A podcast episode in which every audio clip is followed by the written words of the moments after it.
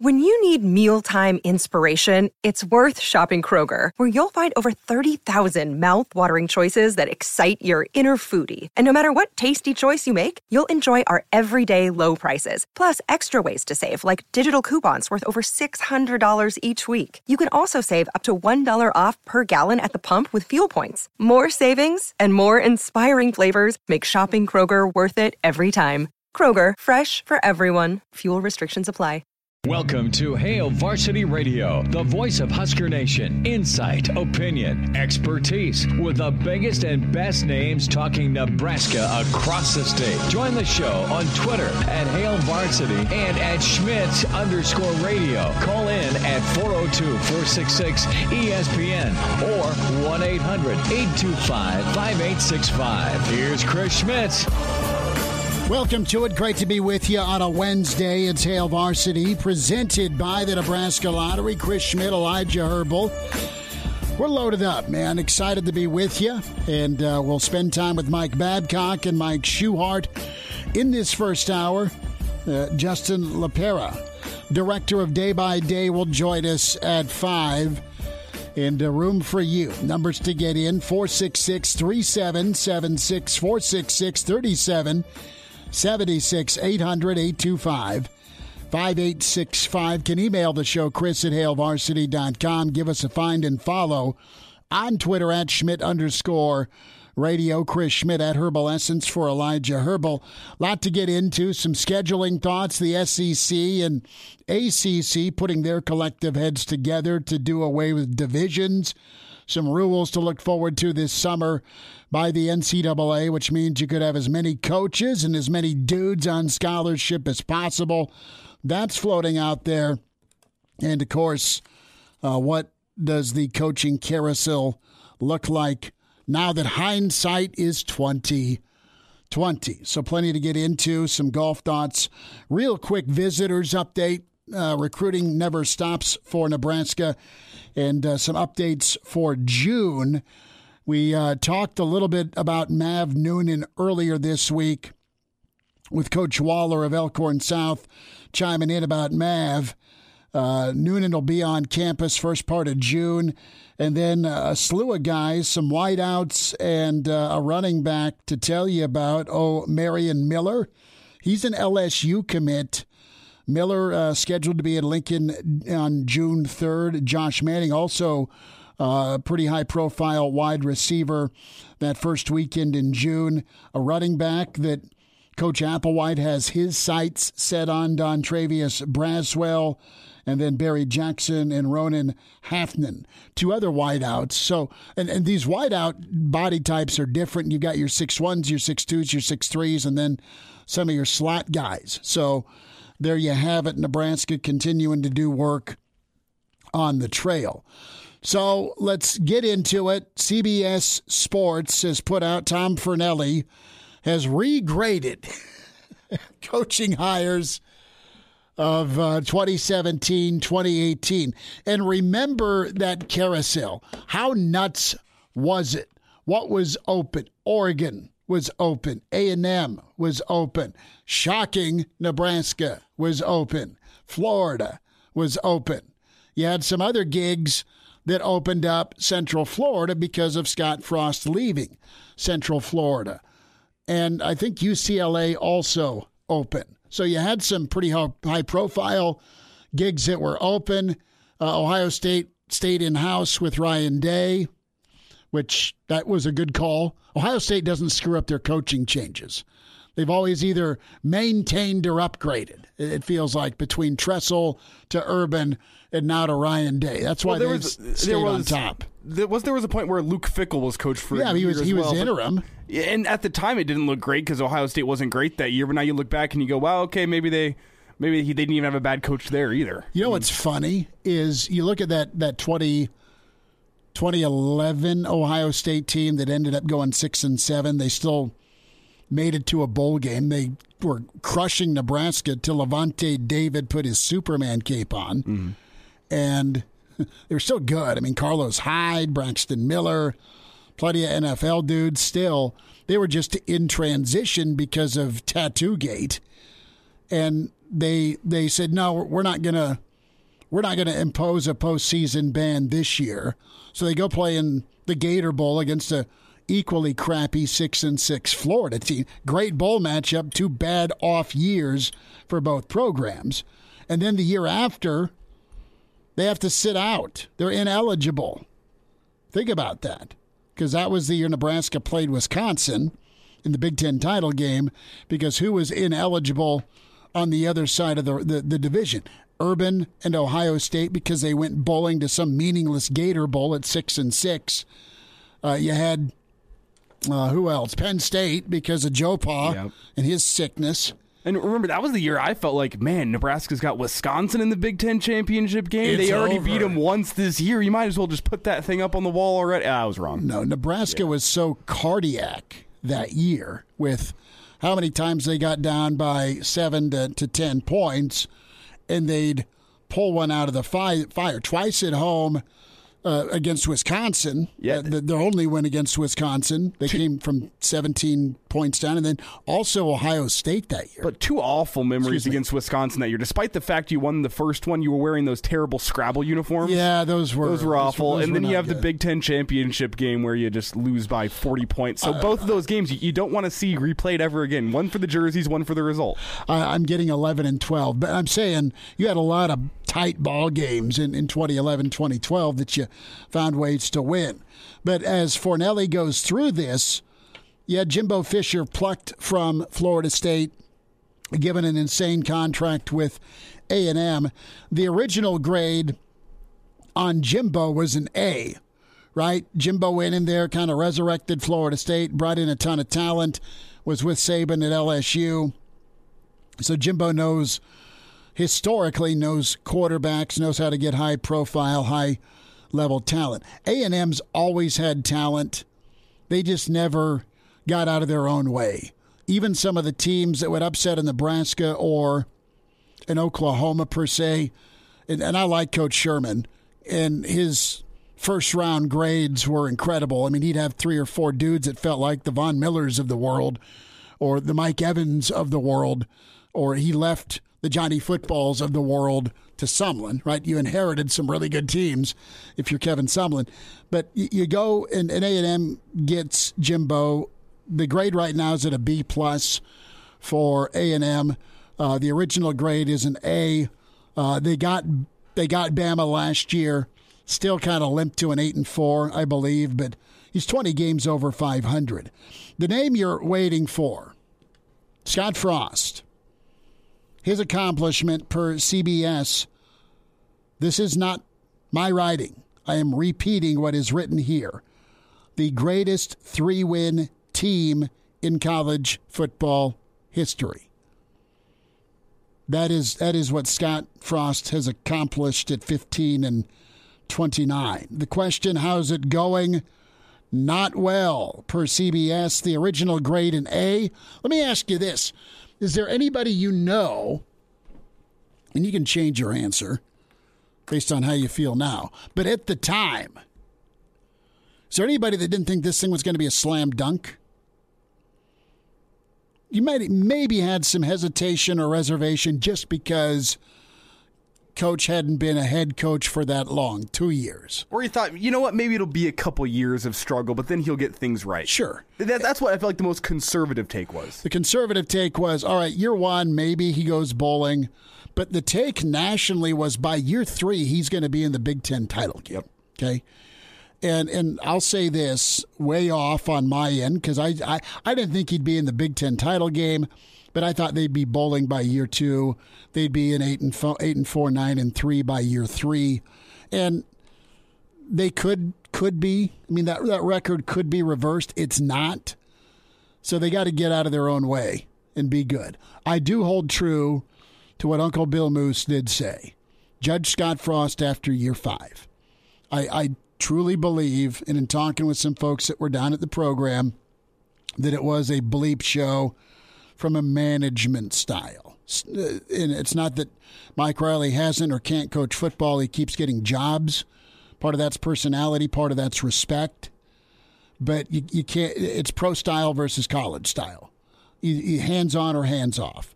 Your management style matters to what type of team you have I saw on Twitter last night, and I think Jordan Westerkamp tweeted this out that that Miami game down in Coral Gables that was the overtime where Nebraska's getting throttled and then they come back and and they lose in overtime to Miami. Wasn't it? That was Corn Elder year, right? The year that Corn Elder from Miami had a pick six. Probably. I mean that there was a lot of bad things that happened in the first half, and then YOLO Tommy went off I remember and, the and- meme and got being- hot. The, the meme being though that Nebraska lost to a guy named Corn. remember that distinctly? Well, uh, anywho, you, you have that, that season and you have those results, and Frost is is now at a grade of a D. Original grade A as we revisit the coaching carousel of 2017 2018. The grade is D. Frost on the hottest of hot seats. Nebraska's not reached a bowl. The Harbaugh plan, in effect, to take a pay cut to get yourself another year. And uh, that doesn't necessarily need the playoff berth that Harbaugh did uh, with Michigan. And if Nebraska fails to earn a bowl game again, uh, it doesn't feel like the pay cut will save him. I don't want to get into temperatures and the what if game yet. I think I think the writing's in invisible ink right now. It's just a matter of whether or not it gets washed off with a good season or it gets peed on so you can read what the writing is. And you, you know this grade a D you can't argue with because of, of how they've lost. They've not gotten blown out, which is you can understand being as many games under 500 in Big Ten and overall if you're just getting whipped. They're not. So it's it's it's about finding ways to win and, and being composed in crunch time. And and they've had to reassess a little bit. And I think that goes back to the extension that people scream about now. But I think after year two, after 2019, uh, Frosty's like, look, I got to reset. I got to reset with, with how we're recruiting, what we're doing, and I need two more years. I, I, I need two more years added on, and Moose obliged him. I mean, but I, I, can't disagree with the article. A, a D rating, though. I mean, as the article says, his crowning achievement is being the greatest three-win football team I- of all time, which is that's just a, a crown of the turd tall, right it's, there. it's being the tallest short kid. Yeah, yeah. I mean, and, and with all these close games, yeah, I I don't think Nebraska is as bad as the record indicates, but winning football games is what pays the bills in the Big 10 Mm-hmm. or anywhere really. You, you can you can shine that turd all you want, but at the end of the day, it's still, a Still turd. turd. Nebraska's still under 500 every single season under What, Scott what did Frost. Chin say? You either float or you sink, but you're still a turd. still a turd. I like that. So you could even argue a D may be kind. and, Well, I- I- I and- think, and I uh, think three and nine, but The, the results is why you get a D instead of an F because it has been. Sure, it's been close. been and I, I think we as Husker fans it's been painful. can see whenever this thing I mean you've heard Scott Frost say for probably three years now when this thing pops it is really going to pop in his words and I from watching this program believe that is true and I think you can see that in the results last season where once this thing does get right Nebraska is going to start winning football games I don't think they go and go from 3 and 9 to say 6 and 6 next year next year and get in by the skin of their teeth either they make a bowl game convincingly I'm talking 8 and 4 Seven and five. seven and five's even a little. I, I look at it and I go, if there's five losses on that schedule, there's probably seven losses on that schedule. Oh, completely. But I mean, you look at, at the last couple of years, specifically last year, COVID was kind of funky, right? I mean, like Minnesota and Illinois, you're you're still like, what the hell? Uh, but when it comes to when it comes to last year, you could you found nine losses, but you could have found seven to eight to nine wins if if it, if it goes right. Um, I flip it around to just the overall schedule discussion because that's uh, on the table too with college football, and it sounds like the SEC and the ACC are going to flip to a three uh, three dash five type schedule setup. Do away with divisions, have three permanents on your schedule, and then rotate around the other five uh, with your with your eight game conference schedule. It sounds like the SEC may flip around and drop from a nine game, make that go from an eight game to a nine game conference schedule. And that's been in the in the talks for a while. What's interesting though is if they keep divisions, they would they would do some moving. They would add Texas, they'll add Oklahoma, they'll shift Missouri from the from the east. So it'd be Texas, Oklahoma, Missouri now in the west with the Mississippi schools and then you're to and, and LSU and A and M, and then you would move. you would move Auburn and Bama over to the east, where you already have Tennessee and you have Georgia and you have Florida, and they they had this blue sky theory, where it's not going to be every 12 years. Nebraska's seen Michigan twice in Lincoln since they've moved into the Big Ten neighborhood.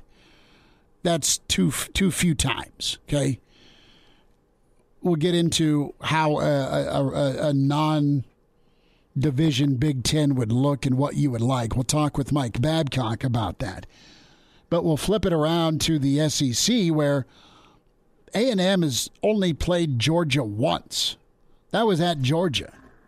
Georgia's never been to Psychoville, where Finkel's the mayor, down in Aggie land which is which is not right. It's it's it's not right that Nebraska's been to Ohio State a thousand times, and Ohio State's been to Lincoln a few times, but more times than than Michigan. Penn State's been to Lincoln just a handful of times, but there's been lots of trips out to Siberia. More to come. Mike Babcock's on the way. It's Hail Varsity, presented by the Nebraska Lottery. Hello, listener. Hey, it's Chris Schmitz with Hail Varsity Radio, and I wanted to let you know about a special deal just for listeners of the Hail Varsity Radio Show podcast. We're offering $10 off the annual subscription price of $29.99. That means that you, for less than $20, can get everything we do 10 issues of our monthly magazine, our annual football yearbook, and all the premium content we produce at HailVarsity.com. Just go to HailVarsity.com backslash subscribe and enter in the promo code GBR for $10 off a full year of Hail Varsity. That's hailvarsity.com backslash subscribe, promo code GBR. And now. And now, back to Hail Varsity Radio. Thanks for spending time at Hail Varsity, presented by the Nebraska Lottery. Reminder to you, your chance to beef up your backyard. We'll give you a chance here before the hour is done to qualify with your friends at Russ's and Capitol Patio and the Flame Shop for that Smoky Mountain Cooker Smoker and the gift card to Russ's for all sorts of good meat. We say hi to Mike Babcock, HailVarsity.com and magazine at MD Babs on Twitter. Babbers, what do you know? How you doing? Hey, I'm doing okay. I'm handling the uh, heat and the wind um, just fine. That that the the wind is kicked up. I don't like the wind. The heat was real interesting early, early, early this morning. It, it felt like, well, it felt like two a days were here, Babbers. yeah, yeah. I was just, uh, I was just talking to uh, Tony Davis, and he was talking about um, how spring practices used to be contact every day. Uh-huh. Um, uh, and uh, it made me think about that. Um, you're going, you're going uh, full pads every day in the spring. You're, you're ha- fall camp same way. You're having to tackle Tony Davis. Good luck. yeah. good, good, luck and God bless on, on, that one. Old number 25. Now we'll talk with Justin LaPera, part of Day by Day, and I know Josh and Tony big with uh, the Day by Day documentary that drops at the Rococo tomorrow. Mike, uh, we'll get into some some football stuff in a second, but uh, I know you're a part of this documentary as well. Got to be pretty excited. Um, yeah, it's it's um, uh, quite the quite the thing. This is the first part, and then there'll be a second part to it. And uh, yeah, I did some I, I I did some interviews with them, but uh, um, not that I'm going to appear on the documentary, but um, I I did do do some interviewing with them. Um, they it was a very aggressive uh, uh, idea, I think, and they did uh, they they got a hold of a lot of people and investigated it beyond just the uh, the superficial mm. uh, obvious success, good things and bad. You know, and Mike, you were covering Nebraska back then. Let me ask you this. We, we were just going over the, the regrading the coaching carousel of 2017, 2018. Were you, as a guy that was close to the program and covered the program, were you expecting a breakthrough at some point? I mean, just, just looking at the body of work, how, how good and how close Nebraska had been? Um, yeah, you know, I, I thought that I've probably said this before, but the, you know, kind of the attitude when Coach Osborne uh, stepped aside and and Coach Solich took over, and there was kind of that attitude, you know, that uh, uh, every program had kind kind of gone through a down cycle. Uh, Frank had the one seven and seven season, and Steve Pederson came in, fired him. Uh, Bill Callahan came on board, and I always tell people it was kind of a funny thing, and I'm probably being redundant here, but you know, Bill's first season was a losing season, and uh, people kind of looked at it and said, "Well, you know, there's the downslide. You know, now we're ready to go back and and uh, move up again." And uh, you know, that's kind of been the attitude with with people toward the toward the program that at some point it's going to get back to where it was. I don't think it'll ever be back to the to the level that it was, and and the way college football is changing with the transfer portal and NIL and the restructuring of the SEC, you know, adding Oklahoma and Texas and and the way the playoff is set up right now, I think it gets harder and harder uh, for programs to uh, to to reboot. And uh, you know, I think it's more difficult for Nebraska to to go back, even to be consistently competitive at the national level because of the way the college football has changed, if that makes any sense. But you know, it's it's you know every program downslide. Alabama had a downslide. Oklahoma had a downslide. Uh, came back, but it was a different time when they did that, and that's the thing that, that concerns me the most about the situation facing Nebraska right now. Is it has the game changed enough that it is more difficult to resurrect a program um, in, in this climate. You mentioned the timing and the changes, and eventually the the downslide's got to stop, and you you need to be a little bit fortuitous with the uh, the ebbs and flows of the sport and the landscape when you can kind of bounce back up and it's to your to your point it's gotten more difficult with shifting and recruiting and staying power and are you winning to uh, to continue to bring in really good players. Now the, the portal's been a been a blessing for Nebraska. It's not that they haven't lost good talent; they, they've lost some some experience. But Nebraska has used the portal to their advantage, so maybe it, it flips around this year. Yeah, yeah, that's true. And you know, again, one of the difficult things about it is, you know, uh, that that I didn't mention was social media. Um, also, the for example, the SEC. Let's take the SEC for example, because that's at the top of the list right now in terms of conferences.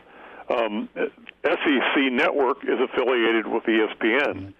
ESPN, in a lot of ways, is a promotional network for the SEC, and those kinds of things also affect recruiting. They affect uh, the perception of the league or whatever, and it just makes it more difficult again uh, for for programs like Nebraska and the Big Ten. I know, the, and I know the Big Ten has prestige, but um, you know, almost to the point where the SEC is going to be basically two conferences. You got two divisions mm-hmm. of eight teams each, and the and the Big Ten is is almost there now too. Is you've got two divisions, but it's it's basically like two conferences. You're talking about how Nebraska hasn't seen Michigan very often here in Memorial Stadium, or Ohio State, or Penn State, or whatever. Um, it, it's almost like it's two conferences. Mike Babcock's with us here on Hail Varsity Radio. And Mike, I mean, it seems like the, the Big Ten West, especially when you look at Iowa and Wisconsin, that they recruit completely differently to the Big Ten East. Nebraska being the one exception, uh, being a school that is consistently uh, pulling in top 25 recruiting classes. The results, though, still haven't been there. And that brings me to something we've heard from the Day by Day documentary, which is that uh, back in the 90s, they, they stopped really look at, looking at rec- recruiting rankings and who everyone else is recruiting and started picking different kinds of football players to bring here to Nebraska. Do you think that's the way forward for Nebraska in recruiting? I know NIL's had a big effect, but uh, do you think those those recruiting rankings should mean less to Husker fans moving forward? Well, you know, I think it's important, Elijah. Here's the thing: it's, it's important to have a system, a clear-cut system, what you want to do, and then recruit to that system what you want to do. And and and to that extent, I don't think that you look for how many stars the player has. You look for guys that fit your system first of all, and also it's important that they fit into the the community, uh, Nebraska, the, that it's a good fit being here because they show up here and they don't feel comfortable here, they don't fit in or whatever, and they're in the transfer portal and off they go. So you have to evaluate from that standpoint. And I think that was what always made Tom Osborne successful was that it didn't. You know, you looked at Nebraska's recruiting classes, uh, there there weren't a lot of uh, you know uh, people that evaluated uh, recruits, and you didn't have a lot of the star uh, star system involved in that. But Nebraska didn't have uh, a lot of prominent national recruiting classes early on, but Tom always recruited to a system. And you know, one of the changes that led to the to the uh, uh, national championship run was the change of the defensive system. Um, you know, the, the way Nebraska had been playing a 52 front, and they and they went to a 4-3 um, because they'd had some problems with teams that threw the ball. Uh, that was a big, that was a significant change, and it proved that Tom wasn't inflexible. like he would make changes when he needed to, and uh, you know that was one of them. Going back, um, moving to a, a system where a quarterback could run with the ball as well as throw it um, that was an adjustment. You know, how do you be? How are you successful in the Big Eight at the time? You're successful by playing the way Oklahoma plays, mm-hmm. um, and and that's what it helps you in practice. It helps you in uh, in games as well. And even when when Colorado had its run, finally got up there. How did Colorado do it? It played the way Nebraska and Oklahoma did, with quarterbacks that were that were mobile that could run. Kansas State. How did Kansas State have a little bit of a run there and get up there with Michael Bishop at quarterback and and playing the way Nebraska and Oklahoma played. Now it's more difficult to do that, those kinds of things, but you have to be able to identify your system and recruit to that system. That's the important thing. Mike, a couple of minutes, bud. Uh, we we touched on the ACC and the SEC probably doing away with divisions. That's on the table. Do you think the Big Ten follows suit? And if so, do they go to a kind of a pod system where it's three regular opponents and then you, you, you go round robin with five others? Well, yeah, it's possible, but don't you think then that if you're going to go to a pod system, you better get two more teams in there so you've got 16, so you've got four pods? Okay, sure. So you need two more teams. I think so. I mean, that, that would be that would be my perception of it. Who are the who are the three you draft here, real quick, uh, for Nebraska? I mean, is it as simple as Iowa, Wisconsin, and and Minnesota? Um, that's probably the way it's going to fit. You know, whatever your preference might be, that's probably the uh, the three that you would have with Nebraska. Any any negotiating to trade out a Minnesota for maybe a Penn State or a Michigan or Illinois? No, I'm sorry, I've got nightmares of Bielema. yeah, yeah. No, I don't. I, I don't know that you'd have that option. I mean, I you know Penn State's probably going to be in there with uh, Rutgers, Maryland, and I don't know. I don't. I'm, I don't know who the uh, who the fourth one would Sparty? be there. You, know, the, Spar- you got to keep Michigan or, State with Michigan though. Well, you'll always have that. That, that one's got to be Ohio State, Michigan, Michigan State, and then a fourth. Yeah. Yeah. Yeah, and then that is going to be the question: who's going to be the fourth one there? And you've got Illinois, Northwestern, Indiana, and Purdue. That's probably one. Mm-hmm. So you've got. To, I, I think you. I think you have to probably look at adding a couple. You know, the thing is, you, you probably the, the optimum thing is probably to have the uh, the Pac-12, the Big Ten, the ACC, and the SEC, and and dissolve the uh, Big 12. You got four 16 team conferences, you got 64 teams, and you kind of break off from the NCAA and do your own thing. You just absorbed Kansas and Iowa State. Call her good. Yeah, yeah, and, and you know I, I don't know who you add to to the Pac-12, but um, I think that's 64 teams, four conferences with two divisions each. That's probably the way to go. Babbers, uh, we'll we'll send you out to. Uh, well, where the hell is the Kansas City? I guess the NCAA Indianapolis. We'll send you to Indy. Indy, there you go. Mike, thanks for the time today. Thanks for having me, guys. Be safe. Mike Schuchart's coming up with Hail Varsity. Hello, listener. This is Brandon Vogel, managing editor of Hail Varsity, and I wanted to let you know about a special deal just for listeners of the Hail Varsity Radio Show podcast. We're offering $10 off the annual subscription price of $29.99. That means that you, for less than $20, get everything we produce 10 issues of our monthly magazine, our annual football yearbook, and all of the premium content we produce at hailvarsity.com. Just go to hailvarsity.com slash subscribe and enter the promo code GBR for $10 off a full year of Hail Varsity. That's hailvarsity.com slash subscribe, promo code GBR. And now, back to Hail Varsity Radio. Thanks for hanging out. Good stuff from Mike Babcock, Justin LaPera. Director, day by day documentary drops at the Rococo tomorrow. We'll talk with him in about 25 minutes. Mike Schuchart, Wilderness Ridge Golf. Shuey, close the window, man. It's a little hot and steamy, but golf weather out there. Aside from the wind, how you doing? I'm doing great. I mean, it's what do they say about Nebraska? Just wait an hour and you'll get something different. I think so, but the weather is is all sorts of lazy river swim up barish for me right now. It is preparing everybody for that little lazy river swim up bar, jump in the jacuzzi, go swim a few laps. How about that? Oh, and then just repeat. So you can you can actively work off your uh, your poolside cocktail is, is what you're telling me. Exactly. And then you just repeat. So then after you do a few laps in the lap pool, then you got to go back to the swim up bar to get a cocktail and start the whole routine over again. Uh-huh. Uh, give me a Gatorade and a vodka. Uh, yeah. Mike Schuchart's with us, Wilderness Ridge. Shu, want to get your thoughts here before we dive into some PGA. But uh, just an update for folks. I know people are so excited about becoming members of Wilderness. Give us an update there. And then I want to hear about them divot dogs and some of the summer programs you got going. Yeah, so man, they're out working right now, pouring concrete. So it's like a little ant farm over there. There's a lot of activity going on.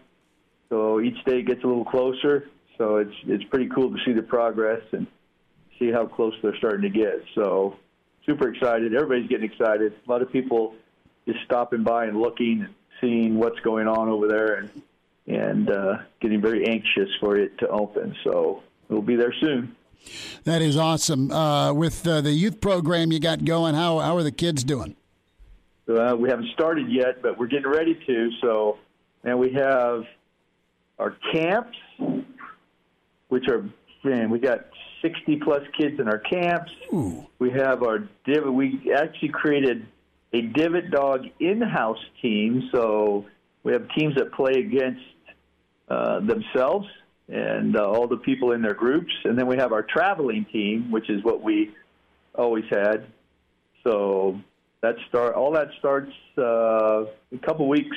So once school gets out, we'll be we'll be hot and heavy into into that. So we'll be strong again. We always are. That sounds awesome. The travel team sounds pretty prestigious. That's great. And then the the daily competition too with with with the in house sounds really really fun and a great experience for kids who want to get into the game. Yeah, it's fun. We're looking forward to our in-house, especially because we got them jerseys, so they kind of we're kind of training them to get ready and get excited and see if they want to uh, to move themselves up to take their skills on the road. So it's going to be a lot of fun. We're looking forward to it. Mike, what, what about lessons for adults? Say radio producers who have been uh, getting beaten by their boss on the golf course really need to get their That game improved this summer. That has not happened. well, are there any options for them? Uh, we'd have to come in and evaluate you to see if there's any hope. First of all, we have to see if we want to take you on. Is what he's saying. Is there anything that can even be done? I might, I might steer you in a different direction or a different sport. Elijah, your mustache and your swing, you have no shot. Move on. You're just not made for a golf course. Move on. uh, Shuey, I, I was reading some stuff on Charles Barkley. He was talking about Tiger kind of in the, the heyday of the Tiger run where Woods just was so methodical and locked in. And I love hearing Barkley just opine on things. And and Yeah. he was like, Tiger wasn't even having any fun, man. I mean, he was so driven. He had he had such a high bar to reach. Do you did you come across that either you as a professional or peers of yours that were winning and in contention that didn't enjoy the moment, or or were you around guys and and yourself when you won? Were you able to enjoy it? Uh, that's interesting because when I was at probably the height of playing and competing, um, when I was done with the tournament and I had won, it, I, I wouldn't say I enjoyed it because it was it was just over, you know. And it's like you don't really enjoy it because everything is about the prep work mm-hmm. leading up to that, and while you're in it, doing what it is that you want to do. You know the end prize is to, to come out on top but it's like you're more focused on the process mm-hmm. of what you need to do from the beginning to the end. And then when it's done it's just the end. And it's like oh it's over you know and it's like i i felt that way i know i won a tournament in springfield on the it was the nike tour at the time and i got done and i'm like it was kind of very anticlimactic you know it was super it was super exciting in the heat of it, mm-hmm. you know, because I I got into a three way playoff. I happened to win the three way playoff, so it's like you're, you're in the heat of the competition and battling. So that was the excitement part, you know, and the win is is exciting, but at the same time, it's like that's what you're. It, it's a little anticlimactic because it's like that's what's supposed to happen if I do what I've trained myself to do, kind of. So yeah, you see that a lot, you know, and really high caliber players actually come across that way, like they're very uh, arrogant, um, kind of an ass in a way, but it, they're not. They're just incredibly focused and competitive and driven on what it is they want to do. So sometimes they come across that way. You know, you get those same people out of that environment and into a normal, relaxed environment. They're amazing, funny people. Like Nick Faldo, he was always uh, given the the stigma that he was he was from England and he was unapproachable and he wasn't a very nice man.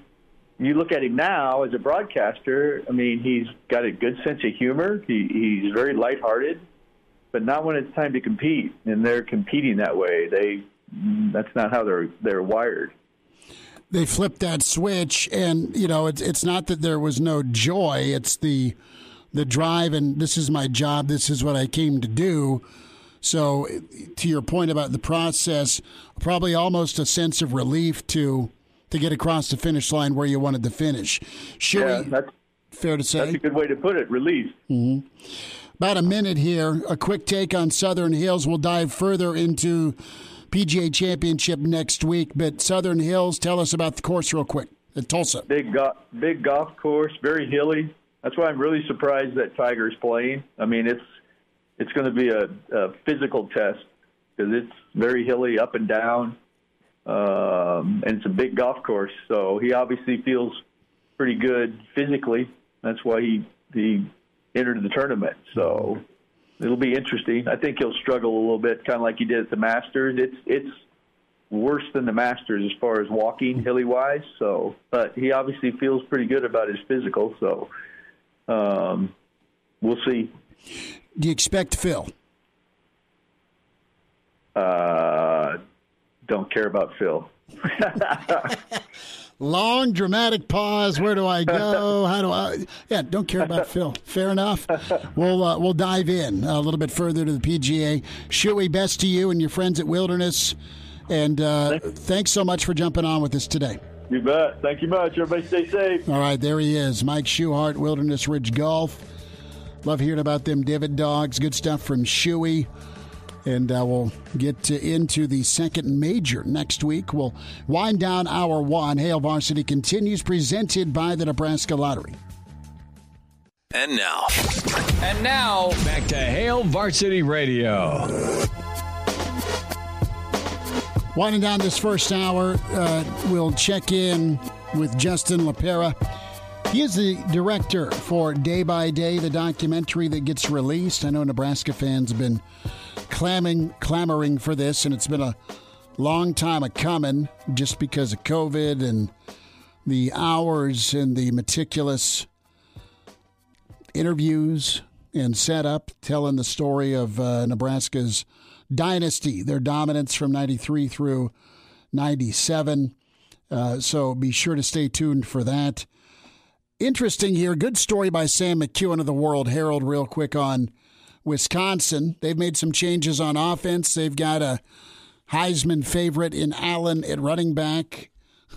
I mean, he's 2.0 of a Dan Alexander, if you remember that from Nebraska football back in the day, as far as size, speed, breakaway. And Allen looks to be a, another of the Wisconsin greats.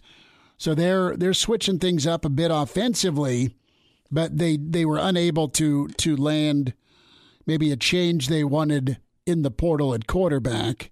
And if you uh, want to remember, the quarterback they ran off ended up doing pretty well for Notre Dame, uh, leading them to a du- du- double-digit win season. But I don't know. I don't. I don't want to say Wisconsin's teetering. They always seem to have a front a front seven that is menacing. They always seem to have legit talent, and they develop and reload on the offensive line where they don't have to, and they rarely put it in a quarterback's hands to go win the game. Aside from Russell Wilson, they let their O line and their running game, along with their defense, carry them to a nine and three about every year. Yeah, Until they completely fall off. Like they're we were talking about drop down seasons a lot this first hour. Their drop down was after a, a 12 and 1 or a yeah, 12 and 1 season. Finished fifth in the country. They they finished 8 and 5 and then bang they're they're back up there at, at 10 and 3. I mean, the only thing they can't do is really typically hang with Ohio State. I mean, if they have a defense that can average only allowing, say, 21, 24 points a game, they're going to be just fine handing the ball off 40 times a game to Braylon Allen. Mm-hmm. That, that's the thing with Wisconsin is they have their system. We are talking about with Mike Mike Babcock. Yeah, they have their system. They recruit to their system. Their system works for them. Is that system going to win them a national championship? Probably not. However, that that system is very very good at getting them to nine or ten wins every single season and despite the fact they don't have a quarterback they've done it before without a quarterback uh, they're losing talent on the defense so what they've always reloaded mm-hmm. on defense I, am not predicting any sort of fall off here for Wisconsin. No, you still got to go through them. Yeah. Right? And you got to go through them. And in years that Iowa's prevailed over them, it's been Iowa's special teams, and they've, they've had a, a one more playmaker on offense and as stout of or sturdy of defense. Uh, and then there's Minnesota, too, that's been pretty good against both teams uh, on the road more so. Quick reminder about buckling up. One out of every three fatal crashes in Nebraska involves an alcohol impaired driver. Why take chances if you drink, don't drive? A message from the Nebraska Department of Highway Safety Office. Beef up your backyard right now. Get qualified for that Smoky Mountain Cooker Smoker with Capital Patio and the Flame Shop. Gift card to Russ's. Drawing end of May. Qualify now. Log on ESPNLincoln.com if you want to try qualifying that way. But qualify caller 9 466 3776. 466 3776 qualifies right now to beef up your backyard. Pardon the interruption, but I'd like to save you some money. Hey, it's Chris Schmitz with Hail Varsity. And I wanted to offer listeners of this podcast $10 off the price of an annual subscription. That means that you, for less than $20, can get everything we produce 10 issues of our monthly magazine, our annual football yearbook, and all the premium content we produce at hailvarsity.com. Just go to hailvarsity.com backslash subscribe and enter in the promo code GBR for $10 off a full year of Hail Varsity. That's hailvarsity.com backslash subscribe, promo code GBR.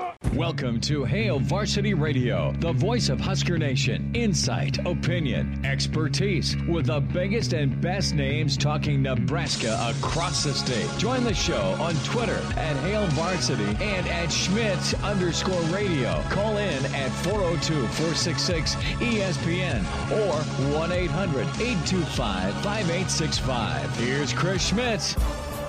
I'd just say that in the 90s, without a doubt, what Tom did at Nebraska was the most dominant thing in college football.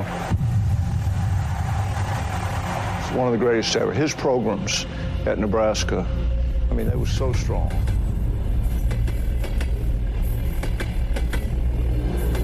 Dear Lord, the battles we go through life. Everybody said, well, he can't win the big one. I never won. He can't win the big one. I always thought Coach got a bad rap. You know, he's Tom Osborne. He's a legend. There was a lot of angst. There was a sense of urgency. We had a lot to prove. A chance to equal our strike. A chance to do it there. If we should win, let it be by the code. And he hooked and left. Florida State wins. If we should lose, we stand by the road and cheers the winners go by. It was hard. When we lost it all, man, we that game, it took from everybody. We started to make much more select choices with our recruits. We got to go out there and show everybody what we can do. The players that we recruited were the type of players that you're going to have to kill them to beat them. You talking about one of the most reckless classes ever. And there was times where I even thought about leaving. Tommy had to sit on the sideline and watch Brook. Touchdown by Chuck Berringer. Wait a minute, this is more serious than I thought it was. I can die from this. Let's talk about the elephant in the room on the team. It was some racial separation between the team. Lawrence Phillips turned himself into Lincoln Police 14 We were worried about Tom, the stress he was under. Then the day that changed everybody's life. Uh, to see the burnt down uh, plane, he obviously knew the results. And we went out there to the crash site. And so we called his mom. It was probably the hardest call I ever made. Having the moments where everybody doubted us that we weren't going to make it back is what you do next after that. Nobody thought we had a chance to win. We silenced every critic out there. Touchdown! To the 30, 35, to the 15, to 10. This isn't a story about the straight and narrow. At times it was downright nasty. But this is our story. Hey, Von Dave! We get better better!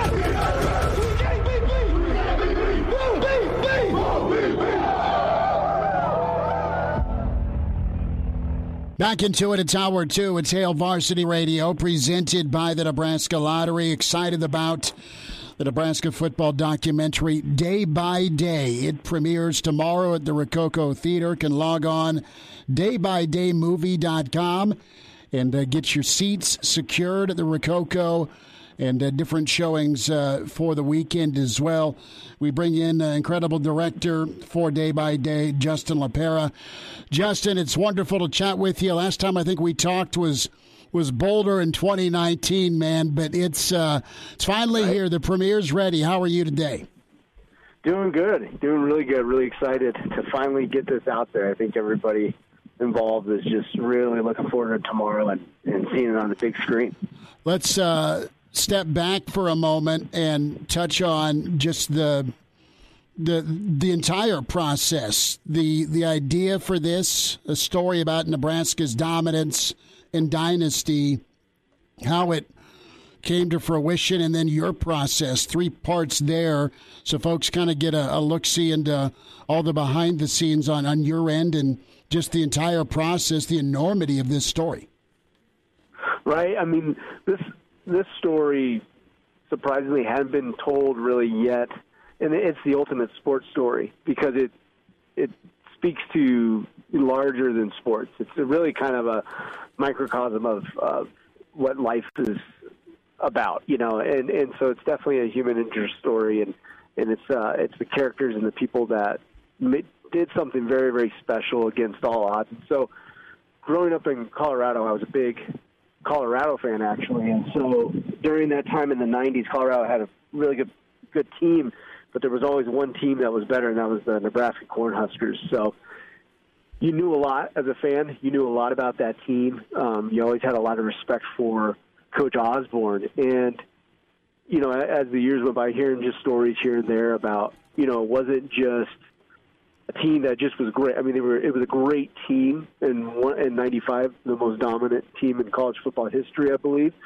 But it was how they did it, and, and in '94 with odds completely stacked against them, and in in this resolve that they had, and that was knowing a, a bit about that story, you realize you know this this is a sports story for anybody who's a sports fan, and even beyond sports fans. And so, I. uh, Josh Davis, I grew up with in uh, Colorado, and, Tough. Tony Davis was my football coach in high school. So, um, had some connections there to possibly get this thing going, and so Josh jumped on board to helping really kind of arrange the type of caliber of interviews we got from the team and from Coach Osborne, and also from um, people outside of the program, from you know different sports writers to Peyton Manning, and so he who who played at Nebraska, for those that don't know Josh Davis, and then also Mark Brungart came on board as well to kind of help secure getting the financing, that kind of thing in place. And so, and, he, and Mark Brungart's a Nebraska, former Nebraska player as well. So it took, you know, having the former players involved, and then um, this idea to tell this great, bigger story, a story that needs to be told out there to the world. And so that's that was the process putting it together. We put together over 50 interviews in that process of telling the story. We wanted to make sure that the players and the people that were involved were telling the story, not not me. Um, and so it really needs to come from them.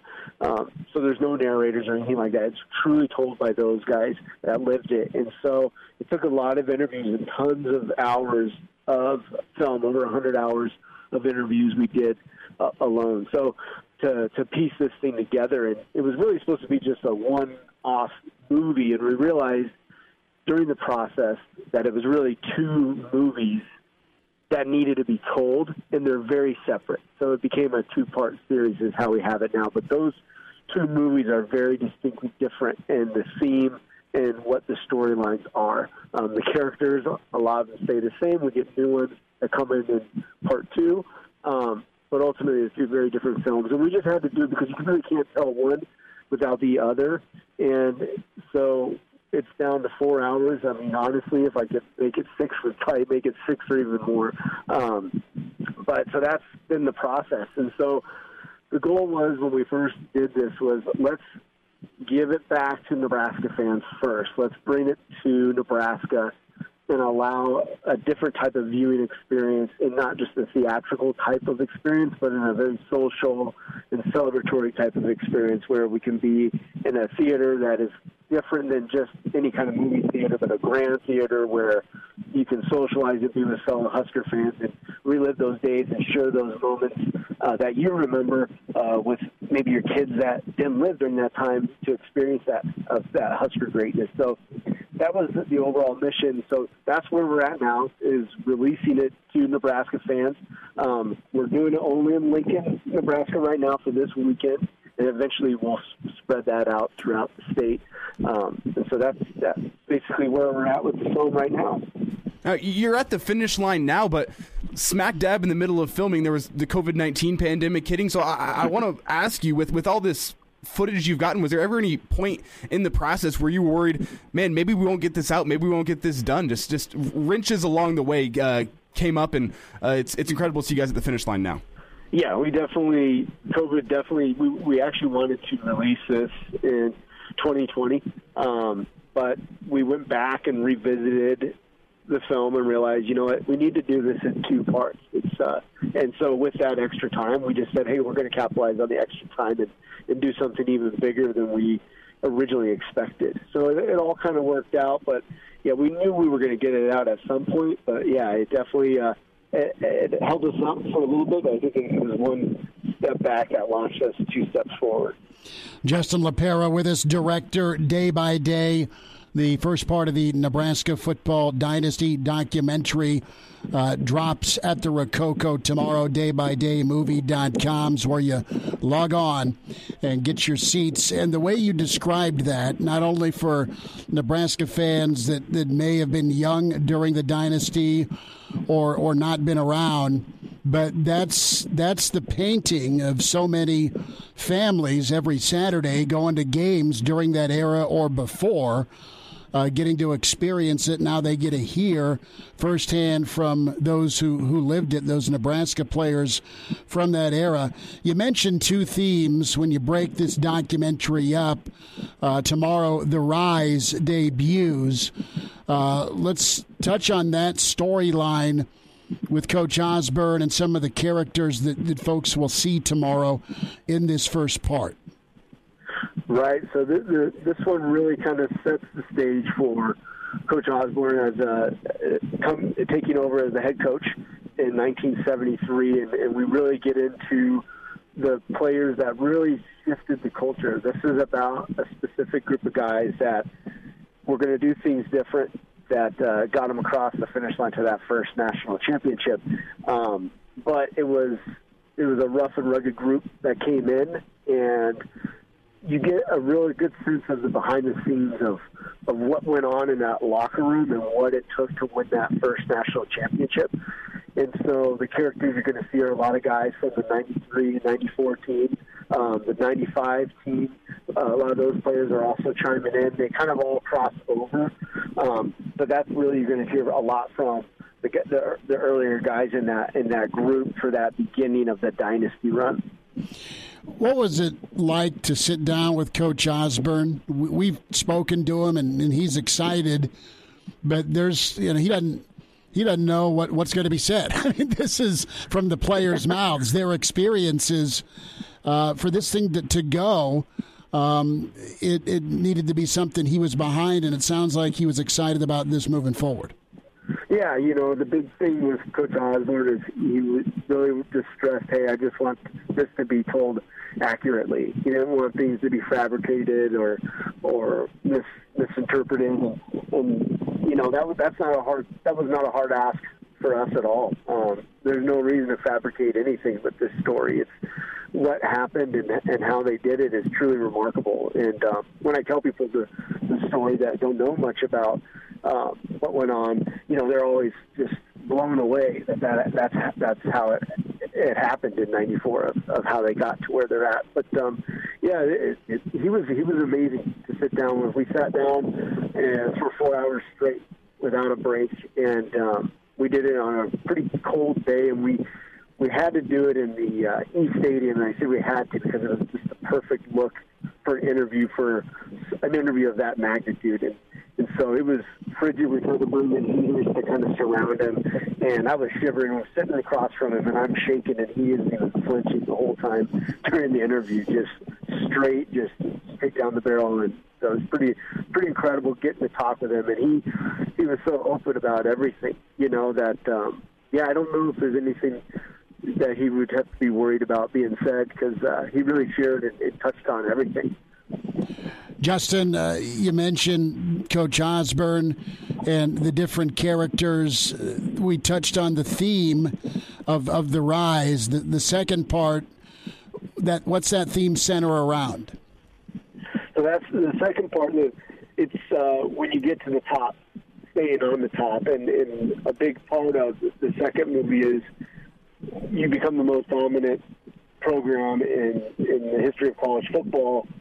Certain things and outside forces are going to come into play from major uh, media scrutiny to you know that being a major theme. And as outside forces try to pull you apart. It's it's are you going to unravel or are you going to come together and do something great and send out one of the greatest coaches of all time um, in his final season? And so it's really about um, the fall and then and then the, the rise to a great uh, uh, a goal for a greater goal for a common good. I remember back, and I, and I started college in, in 96 at the University of Nebraska. And, and I remember going into that year, your preseason number one, Nebraska is, and it's, well, they, they've just got this thing locked and loaded and it's rolling. And then, oh no, you go 11 and 2. and and everyone around campus was just like, "What's wrong with the football team?" 11 and 2 sounds real awesome right now, but back then, I bet it was it was really difficult to navigate for some some of those new faces trying to to carry on the legacy.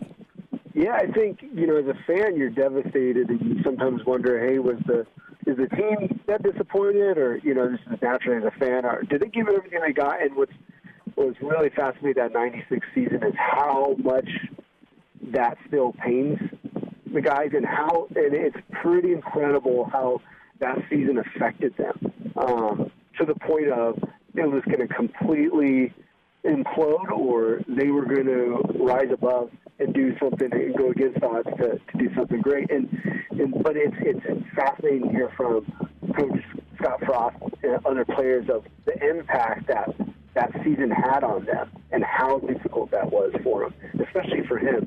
You know, that was his first starting year as a quarterback, taking over for Tommie Frazier and Vic Berger. So it was a huge shoes to fill, and the demand were really high. Not let alone the fact that he was coming from Stanford. So um, all kinds of dynamics uh, that he had to navigate through with the fans and, and with the team. Pardon the interruption, but I'd like to save you some money. I'm Brandon Vogel, managing editor of Hail Varsity, and I wanted to offer listeners of this podcast $10 off the price of an annual subscription. That means that you, for less than $20, can get everything we produce 10 issues of our monthly magazine, our annual football yearbook, and all the premium content we produce at hailvarsity.com. Just go to hailvarsity.com slash subscribe and enter the promo code GBR for $10 off a full year of Hail Varsity. That's hailvarsity.com slash subscribe, promo code GBR. And we're back. Fellas, think we could listen to the radio listen? On Hail Varsity Radio, presented by the Nebraska Lottery. Yes! That's awesome! Justin LaPera, director for Day by Day, the documentary for Nebraska football, the uh, the dominance, the dynasty, and at the Rococo uh, premieres tomorrow. Can log on daybydaymovie.com to get your seats. Find a showing that, that works with your schedule uh, Thursday through Saturday. And just to, to wrap here, Justin, I want to go back to Coach Frost. Was it difficult to get him to sit down and and kind of lay it out there, his emotions, his experience, transferring back. He's he's front and center as head coach right now, but he also had to follow a, a great and Tommie Frazier at quarterback.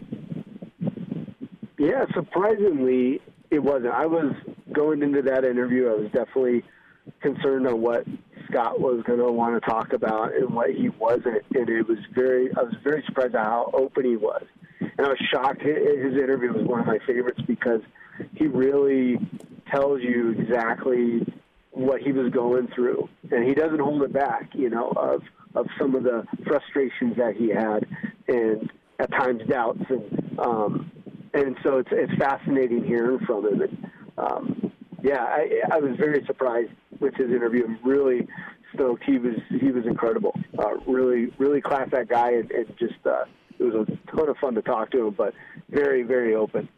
Of all your interviews, hundreds of hours of interviews, and sit downs and round tables and story time and behind the scenes, is there a character or two from the movie that still makes you laugh or smile that uh, that you got to meet and sit down with? A former player, coach, uh, part of the program, somebody that that is uh, kind of been ingrained with you. Oh, for sure. I think Troy Dumas is one of them. You'll definitely see in this first movie. He's a character, and when he talks and, and takes you through some of the moments in the game. I mean, he just lifts you up. Um, plus, I, I guarantee there's probably going to be a couple memes of uh, Troy after this first movie comes out with some of the lines he has.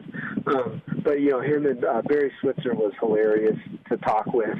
Um, you know, always always a character with Barry, and, and then Bobby Bowden. Um, we got we were really fortunate to get to interview him, and so he was incredible to interview and the stories and just the way he tells the stories. Um, and then obviously Coach Osborne uh, getting down, getting to sit down and just you know talk with the greatest coach of all time and actually get to ask him questions. You know, I'll never forget that. Justin, before we let you get out of here, I, have seen comments on social media, people unable to make it to the Rococo this weekend. I, I just want to know what, what does this thing look like moving forward for people, whether it be streaming options or, or other ways to watch besides the Rococo this weekend? Oh, for sure. So we're definitely going to get it out um, outside of Nebraska. There will be options available that we're looking into to to get it as far as you know up to Alaska and shoot if we need to get it to Germany to Nebraska fans in Germany. We're, we're going to figure it out. Um, so the, definitely, it's kind of a slow burn where where we're really trying to roll it out strong in Nebraska first, give them that opportunity, the, the Nebraska, and uh, and then move it beyond to, to areas throughout the country because I know there's Nebraska fans all over the world that we got to make sure they have a chance to see it. But um, definitely, the, the theatrical experience is, is important to this type of story. It's, it's you know you can watch it streaming, and we realized that just wasn't going to do it full justice without at least having the option to watch it in the theater because you're you know just from the sound design and everything that's involved in making it a real movie. You sit in in a theater and you're going to feel it. It'll feel exactly like you're at that game. You're going to feel the hits. You're going to hear them, and so it just will ha- it has that kind of impact. And so we wanted to make sure fans were able to experience it that way first, because you'll never experience it like that again. Um, you know, once it goes to streaming. So uh, that was the big goal for it, and that's why we're rolling it out this way first. Justin LaPera with us, director day by day. Justin, we'll see you soon. Uh, best to you, and thanks for your time today. All right, thank you guys. Good stuff from Justin. Appreciate him making time as he's traveling in for the premiere tomorrow at the Rococo, and uh, we'll catch up with uh, assistant coach during the decade that uh, that that dominant era that dynasty Ron Brown tomorrow. We'll talk with coach around five or so. Uh, excited to do that. NCAA has a lot to do beyond NIL and portal, and there are some rule changes here this summer that are being previewed that includes the transfer window, that includes recruiting periods, that, that includes not limiting scholarship personnel. This is being discussed. The change would eliminate and the limit on number of coaches who may be employed by an institution and it may or may not be paired with the concept to eliminate all personnel designations volunteer coaches, grad assistants, analysts, all that stuff. So schools could pay for as many full time assistant coaches as they can afford.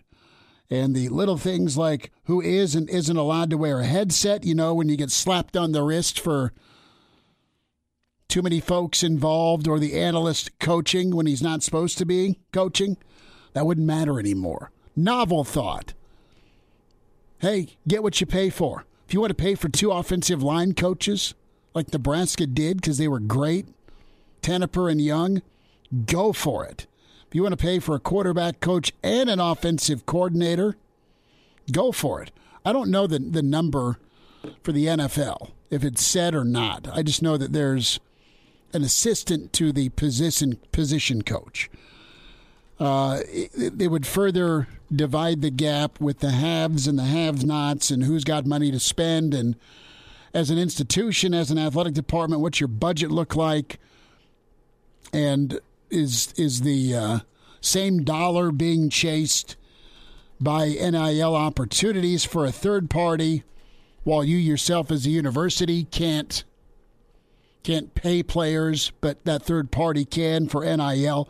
But I, I love this. I think it's been stupid to not have an 11th full time coach, right? I mean, Barrett Ruud, really good football coach, was kind of on the periphery in Central Florida because they were full up. Bill Bush, an analyst last year, because Nebraska was full up, it took Tuioti taking off to Oregon to have an opening. And then you obviously made staff changes. But one of those changes you needed to make was devote a full time, detail oriented stud recruiter and coach to making Nebraska's third phase not a uh, not not a not a freak show, and not not a situation that's costing you points. So I'm okay with that. And if you can't afford it, you better find out a way to afford it, or just get lucky and good with who you hire and pray you retain them. Do you have a problem with this? Well, I, have done some research here while you were talking, and um, I, I, don't believe I don't there I was a, talking that long. Good work. I, I, don't believe there is a cap on the total number of full time coaches an NFL team is uh, allowed to have. However, most teams are in the 14 to 16 range, and that includes their strength and conditioning coaches. And obviously, you have sure. a bigger strength and conditioning staff in college, which does not count towards assistant coaches. Mm-hmm. But in college, I believe it's what nine full time assistants and two, two or three graduate assistants. I think you have ten. T- 10 assistants and then ten. two or three graduate assistants. Yeah. So you are a, a few short of that NFL th- number. I think two was was the old number. I think you have two GAs, and then you have a couple of analysts, of course. The other thing being kicked around, but uh, roster size. The idea would be that conferences or schools could decide to offer as many scholarships for as many sports as they can afford. If you want to be great at baseball, go all in on baseball. Offer full scholarships, not partial. Uh, the thinking behind the idea simply of college athletics is supposed to be op- about opportunities for young adults, then why have arbitrary caps on team financial aid? Well, they're doing it to keep a level playing field. Sounds like the NCAA is like getting out of getting out of the way of, of a level playing field because it's a runaway train right now with NIL anyway. But they're uh, they're sending a flag up to the old SEC because they're going to spend it to make it. Well, isn't the the scholarship cap the eighty five? Well, isn't that a result though of Title IX? Yeah, that you have to be even with the men's and women's sports. So if you're going to spend, does that change here under this new guideline? I, is what well, I would wonder. Title IX's, I mean, a federal law. So if you're going to have if you're going to keep your roster size at 130 or 140, but you want to go from 85 to 100, you have to find 15 more scholarships on the women's on side. the women's side. Mm-hmm. And I don't know how many walk-ons you have for for basketball. I don't know how many walk-ons you have for volleyball. I don't know with volleyball if there's full scholarship or it's all partial. And then for for softball, the same thing holds true. Can you put more folks on full?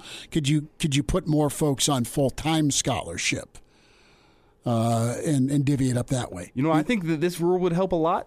Women's bowling team could be the most dominant women's bowling team in the history of the sport if they're all making already pretty good. They're already really good, but mm-hmm. imagine if every single one of them was on a full ride in order to to equalize out for the Husker football program, potentially having more scholarships. That'd be great. Well, you have. Uh, a shift like this would be advantageous to the SEC because the schools are set to receive more money than anyone else in the annual distribution from media rights. The Big Ten, though, is in prime position. So, what are you going to do in the Big Ten when Nebraska is getting $100 million a year to be in the Big Ten? Everyone else in the Big Ten is getting $100 million a year you pay it forward to the student athletes on multiple fronts team wise. So I think that's a pretty good idea. We'll see if it if it happens, but you've got a river of cash already happening for the SEC and the Big Ten. You're going to have more money, presumably, for the Pac 12 and the ACC and uh, we'll see what the future of college football looks like. We'll get Bill Dolman's take on this Friday. Reminder we're on the road Friday. We are at Haymarket Park for a road show Friday, getting you ready and set in front of the Salt Dogs home opener. Should be an awesome day to be out at the ballpark. We invite you down. I think it is 96 kicks night, so come on out, party that way, and get yourself a beer and a dog and enjoy. But uh, road show Friday for us as we'll uh, be pretty sure we'll be set up in the uh, the booth and can stare out at uh, wonderful, beautiful Haymarket, and then of course the, the west side of the stadium. Husker baseball at Illinois this weekend. Jock Doc's on the way. Hail Varsity continues. We're presented by the Nebraska Lottery.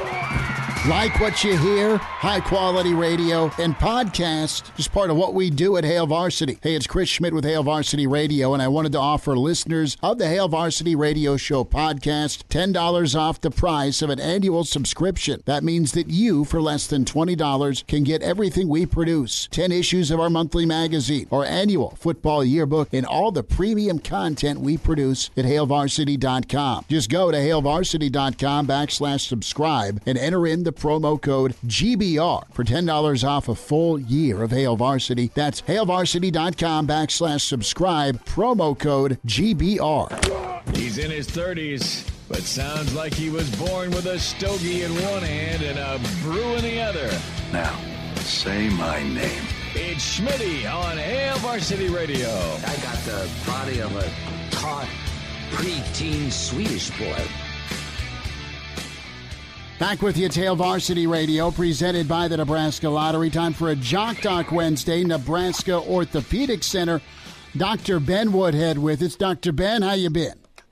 Doing pretty darn good, Chris. How about yourself? This weather's starting to get a lot better. It's about time with uh, with the, the wind going down. A little sticky today, but we'll take it. And it is baseball weather. It's golf and baseball weather. And a guy that I'd love to see pitch live sometime is Jacob DeGrom, two-time Cy Young Cy Young Award winner for the Mets. Uh, along with all the hardware, Doctor Ben, man, he's been pretty injury prone. Yeah, I mean, he's got this new injury that extended him out to a much longer amount of time. And as a right handed pitcher, that certainly becomes problematic if you can't throw. I'd say so. And there's a stress reaction in his right shoulder blade. Tell us a little bit as you read it here with not only the extension from the de- the, the 10 day DL to a 60 day, but uh, what what does stress reaction mean to you?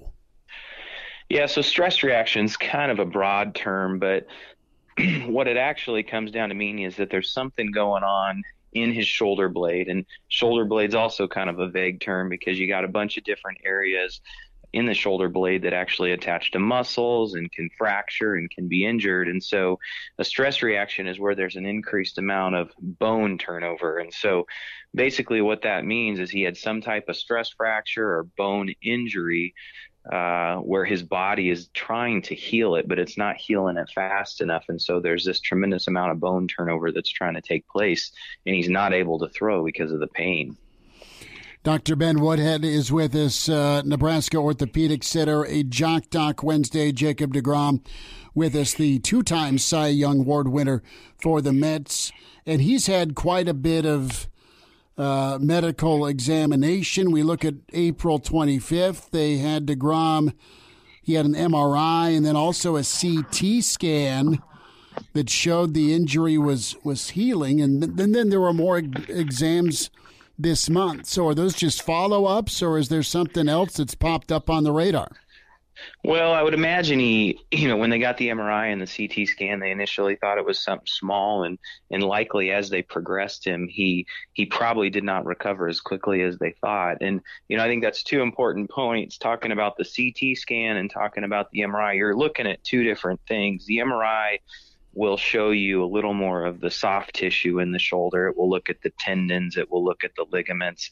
But what it also does is it tells you how much swelling is in the bone. So if he did have a small fracture or a stress fracture, what will come up on that MRI is you will see a different essentially color in the MRI where there's a bunch of swelling in the bone and it can tell you to some degree how much of the severity of the injury is even if it doesn't need anything like surgery. And so, so that's what the MRI tells you. But the CT, they were also looking if there is that reaction in the bone. You can tell if the bone is displaced or if there's even some early bone healing. You'll see that on the CT scan because that shoulder blade will start where the actual injury is, it'll start building new bone. And they must have seen something that is not suggestive of healing. That's why they delayed him. When it comes to Degrom, I'm I'm interested in just the the amount of mileage on his shoulder. He's been phenomenal when healthy, but he's already I shouldn't say already, but he's 29 years of age. And is this what can he do to further his career? I'm not saying by any stretch this is career ending, but there's more and more issues. It feels like with him uh, being able to go a full season.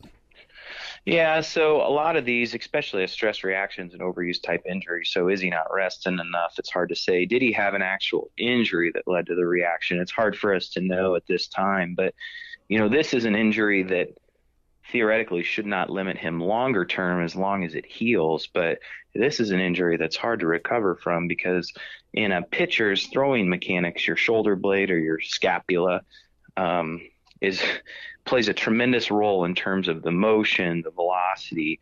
Um, you have over 10 different muscles that attach to the shoulder blade. And so if these are firing at different areas and causing a reaction, you know, you're just not functioning normally. And so, you know, will he heal and go on to live a normal life, you know, long term? Yeah, absolutely. But it certainly can affect a guy like that that is reliant just on his pitching capabilities.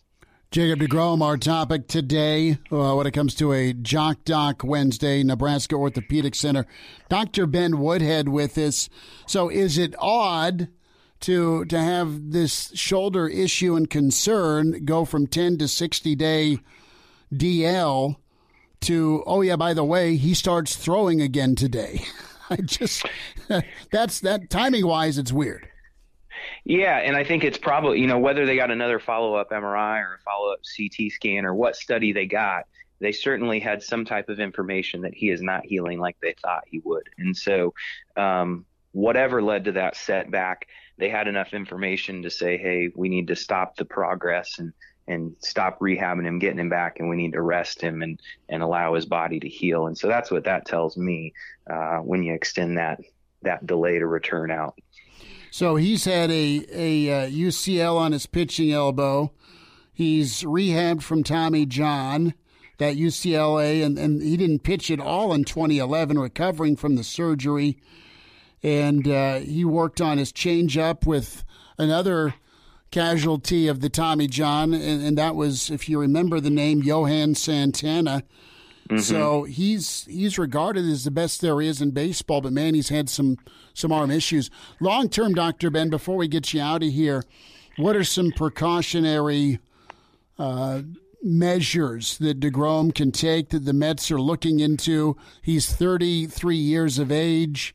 There's still some gas left in the tank, but you don't want it to be less than premium, so to speak, when it comes to his stuff.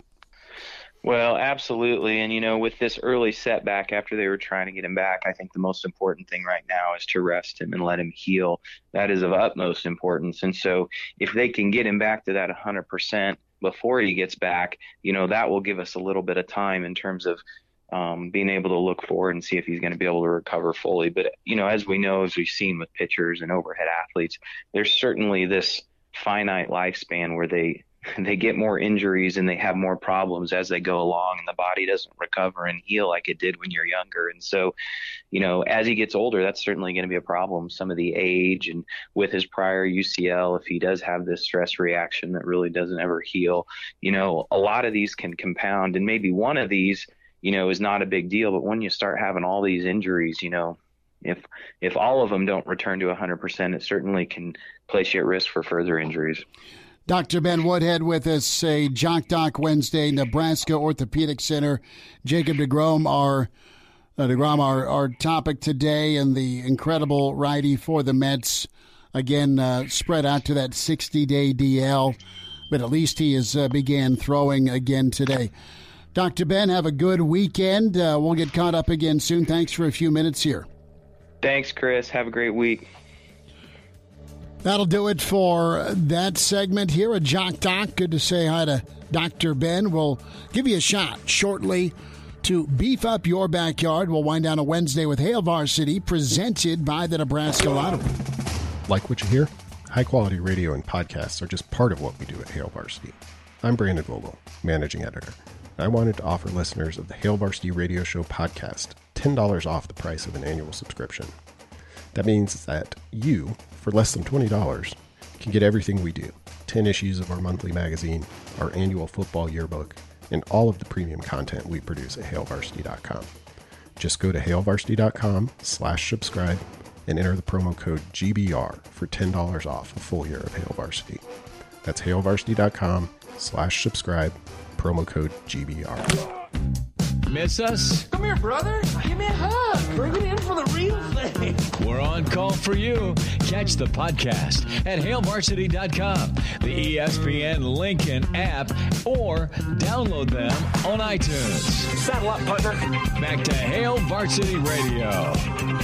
One final time on a Wednesday. Big thank you to Day by Day director Justin LaPera.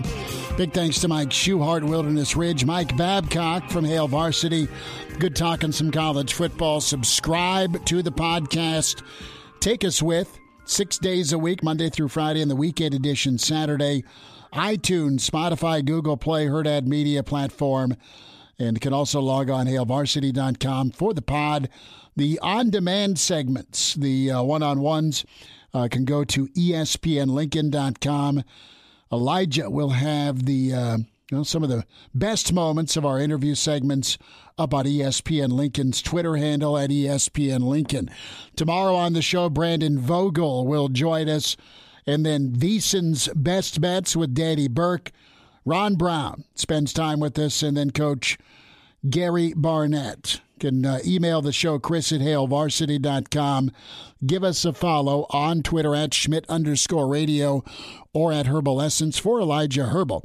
So, what do you got tonight? Do the Warriors move ahead and close this thing out?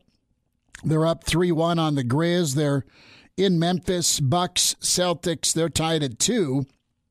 Line right now is minus five and a half for, for Boston, minus four for Golden State. How you leaning tonight?